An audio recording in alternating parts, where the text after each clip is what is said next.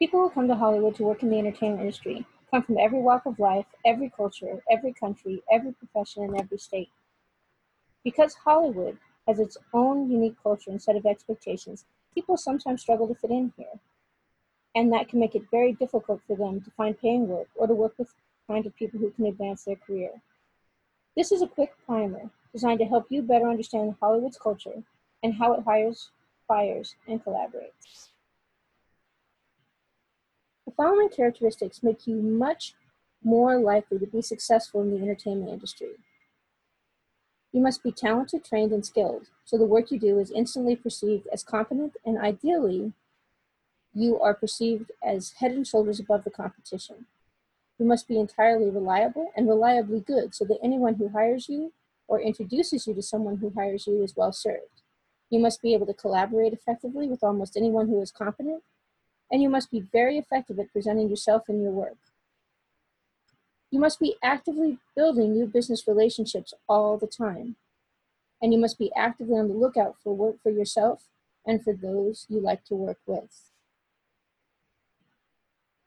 Now, there are some economic realities that govern the entertainment industry, and those realities have an impact on you.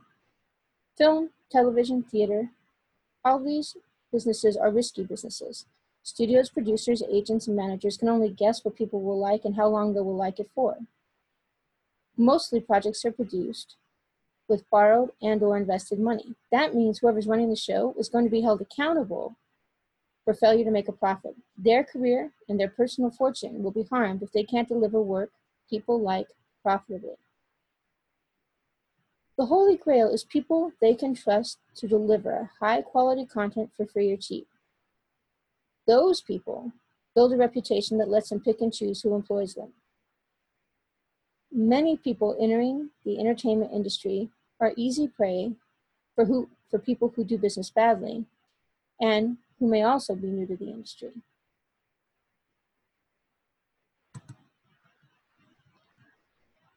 Another thing to understand about the entertainment industry is that everyone knows everyone.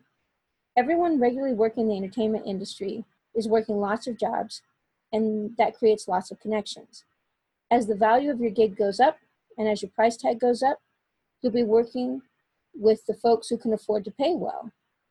They're the folks at the top of this pyramid.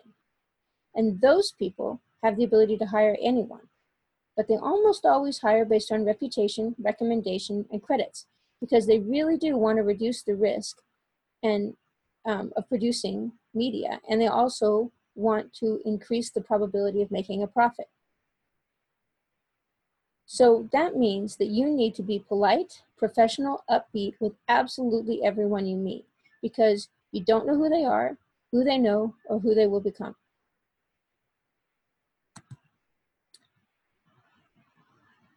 In order to be successful in the entertainment industry, especially early on, you almost always have to specialize.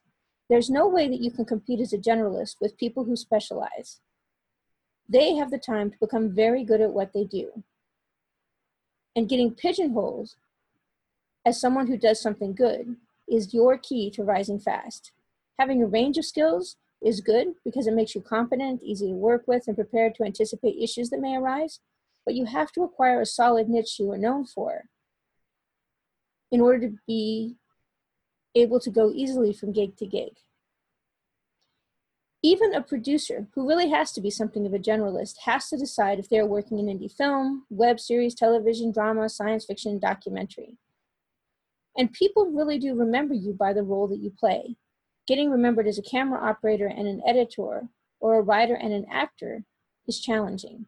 If you see significant progress on a project, you'll be remembered for the role you played on that project. Credits on IMDb and recommendations on LinkedIn are proof positive that you are great at what you do. To build your career and get ever better and more high paying jobs, you need to get work on projects that generate professional credits that people can find on IMDb. And having lots of short films is really not ideal. You also need recommendations from people who have seen your work. The easiest way to capture those recommendations is on LinkedIn, where people who read the recommendations can also see who gave them. When you're working on projects that don't get finished or don't get distributed, it means that you're earning less.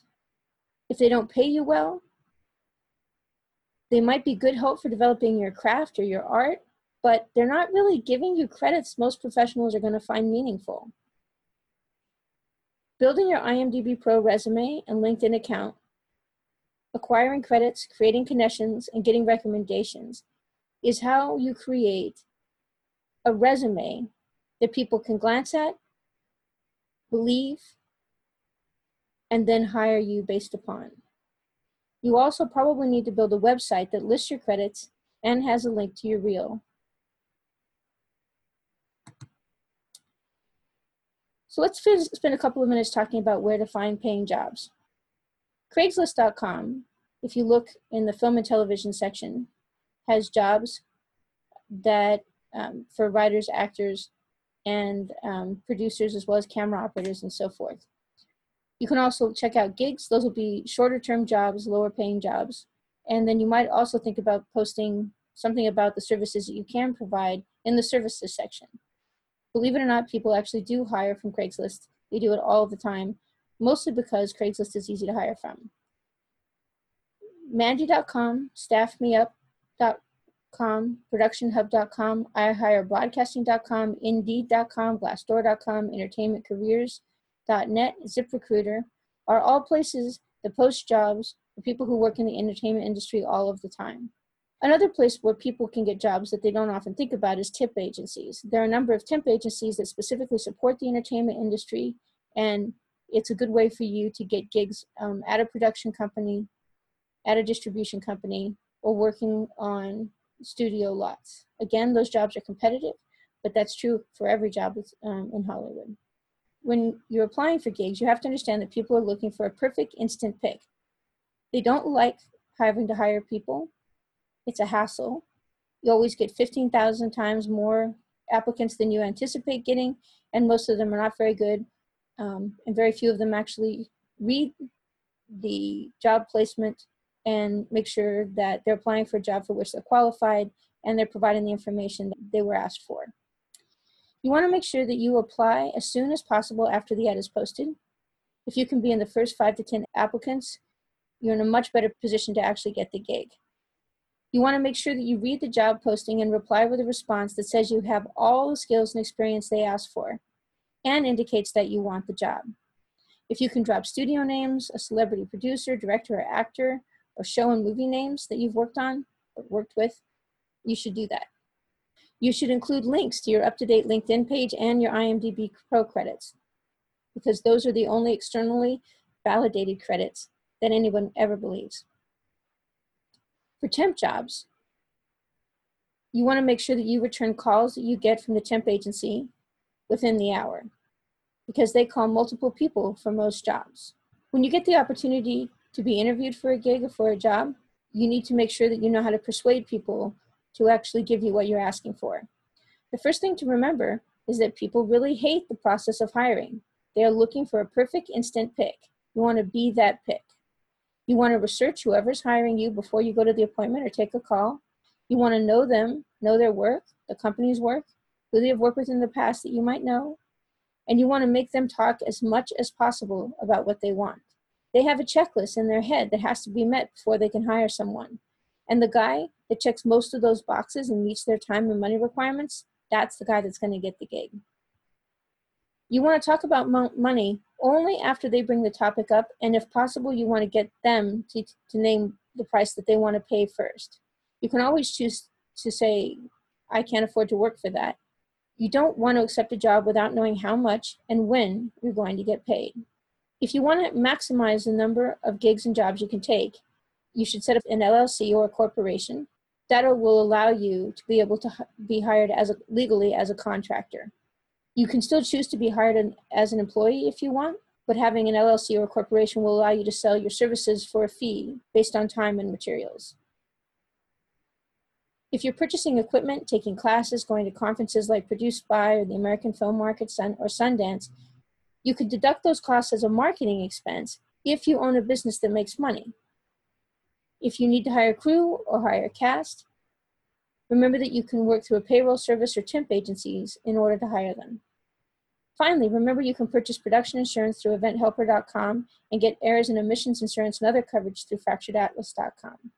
Now let's take a few minutes to talk about Hollywood culture and how it might be different from previous industries and previous eh, locations where you may have worked. First of all, silence in, in Hollywood usually means no. And you shouldn't take that personally. Someone's failure to return a call, especially if you followed up with them a couple of times. People choosing not to respond to faxes or people um, posting job applications and you replying and then them not responding to you. All of that is pretty normal in the entertainment industry because you don't know who anybody's related to or who they're likely to be in the future. You don't want to make the mistake of turning down somebody who's really good. And also, everybody's so busy and they're working so many hours. A lot of times they don't have enough time to exercise, read a book, or spend time with their family. So they certainly don't have time to respond to messages from people that they don't know um, very well and with, with whom they don't really have an intention to work. Every time you meet with somebody, you should do your best to understand them and the kind of work that they do, and you should let them know they can reach out to you going forward. You may hear no many, many, many, many times, then yes many times if you maintain contact. Just because someone doesn't respond to you or someone tells you no today doesn't mean that if you're pleasant to them, you won't have an opportunity to work with them in a year or two or three or five or ten. Always respect everyone's holidays, including, especially, Christian and Jewish holidays. Don't expect a response over Christmas or Passover or Easter week. People who work 20 hours a day for much of the year, who are on call the rest of the time, when they finally carve out time for a holiday, they take it really seriously, even if they're not religiously observant. Every meeting that you go to is going to start out with social conversation because people need to get acquainted or get reacquainted in order to do good business. The expectation is that you're developing a long term relationship, which will turn into good business now and going forward. So you really do have to be able to make small talk. You really do have to be able to ask people and really want to know how they're doing, what they're working on, and you have to remember that information that, for the next time that you talk to them. It's true to say that people will never be nicer to you than when they actually want something. So when someone starts being really kind to you, figure out what they want. Don't assume they're just astonishingly nice people or that you are astonishingly wonderful. Working in the entertainment industry requires you to be able to recognize the criminal, the abusive, and the crazy. There are several ways to do this.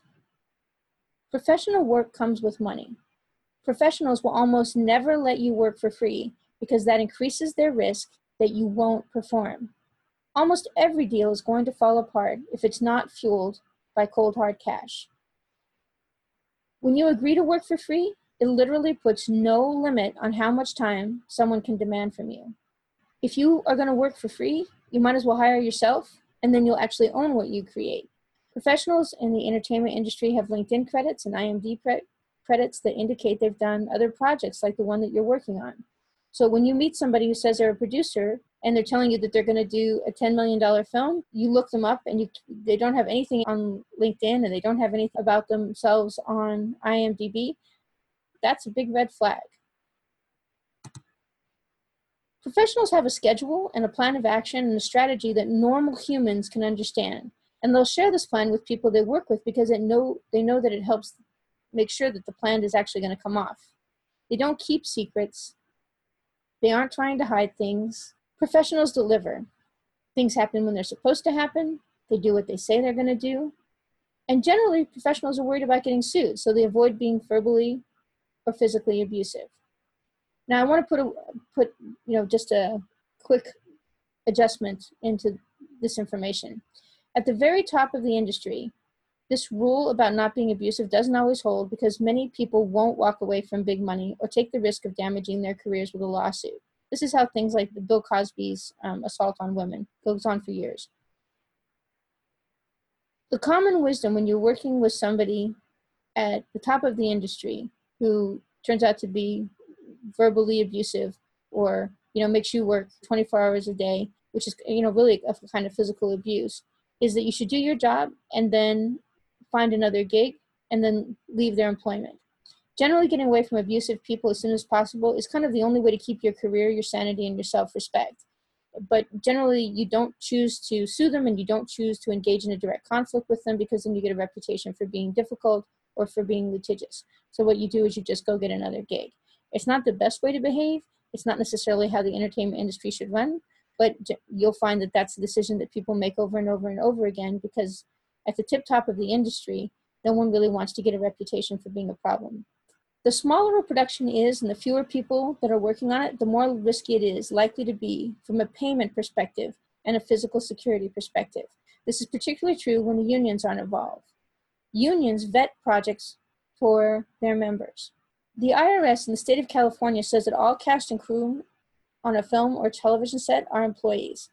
Producers cannot arbitrarily break minimum pay, wage rules or pay people as 1099 employees. Producers are obligated to provide workers' compensation.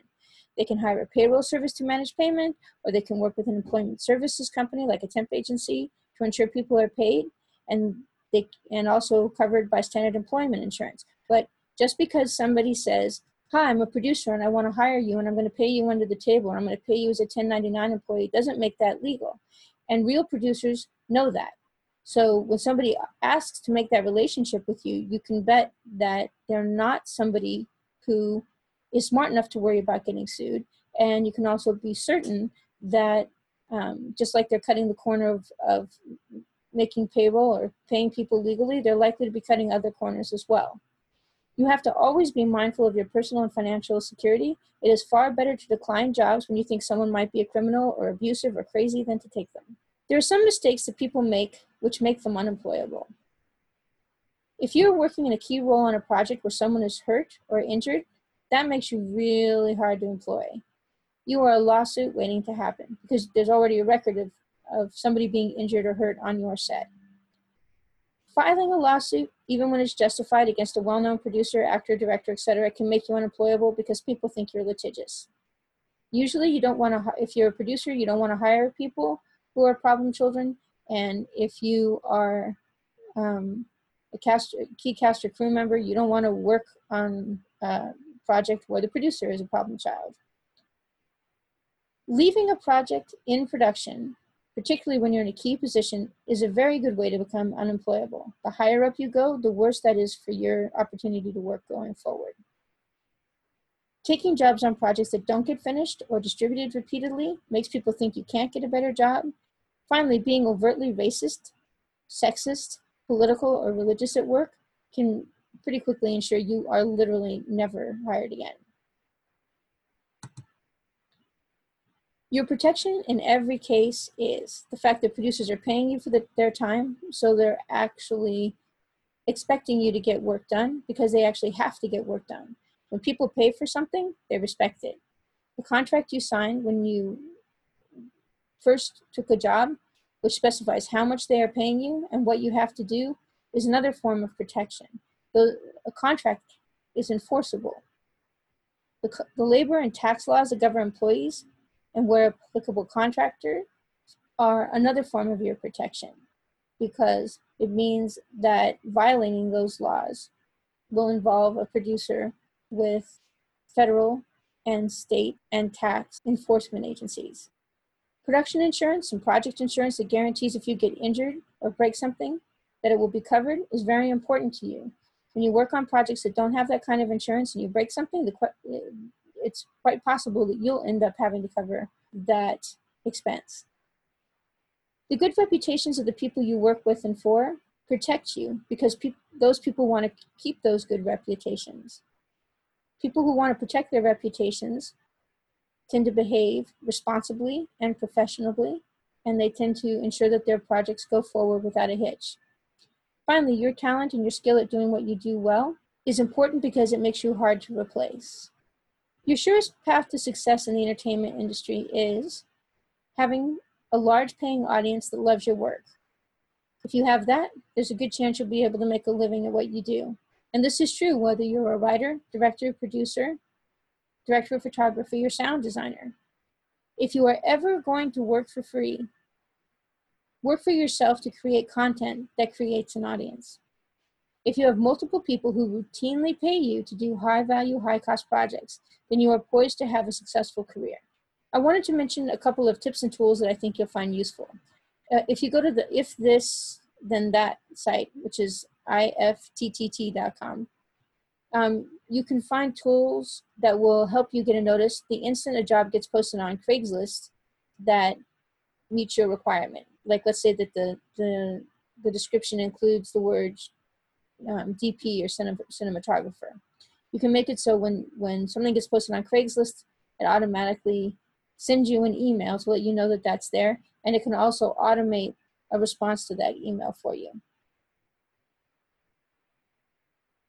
Getting a paid account on IMDb Pro will let you research people before you work with them, and it will let you confirm that a project that is listed as a project in development or pre-production or production actually exists. A lot of times people will tell you, well, I'm doing this $3 million project, and it turns out that they haven't put themselves on IMDb Pro, they haven't registered themselves with any of the unions. Those are all red flags. You can create a WordPress website for under $20 a year. If you Google GoDaddy WordPress and choose the $1 a month option, which might change over time, uh, you can very quickly specify a domain name and you'll literally spend, I think, 12 or $13 or $15 a year um, for your website. Generally speaking, I recommend that people use a simple, attractive one-page domain template. These days, people don't like to read things. They'll scroll up, but they're or scroll down, but they're not going to spend time going from page to page to page looking to things. You want to make sure that you create links to your reel, um, your IMDb page, and your LinkedIn page, and you list recommendations and awards. A very simple, clean website can be very persuasive to people. Finally, if you're going to be working in the entertainment industry, you need to make sure that you understand intellectual property like rights and contract law. If you're a producer, every time you hire somebody, you are purchasing the rights to the intellectual property they create. If you're a writer or a director of photography or a camera operator or um, somebody who's creating music for a film or somebody who's designing sets or designing costumes or designing um, uh, makeup, you are selling intellectual property. So you need to understand what you're selling. You need to have a passing understand, understanding of contract law as well, because every time you take a gig, you're going to be signing a contract. Um, and sometimes you don't even have to sign a contract in order to create one. Sometimes when you send somebody an email and they send a response back, that actually creates a contract. Or sometimes when you shake hands on a deal, that's a contract. There's a couple of videos that cover both intellectual property rights and um, contract law at nancyfultonvideos.com. So thank you very much for taking the time to listen to this presentation. I hope it was useful.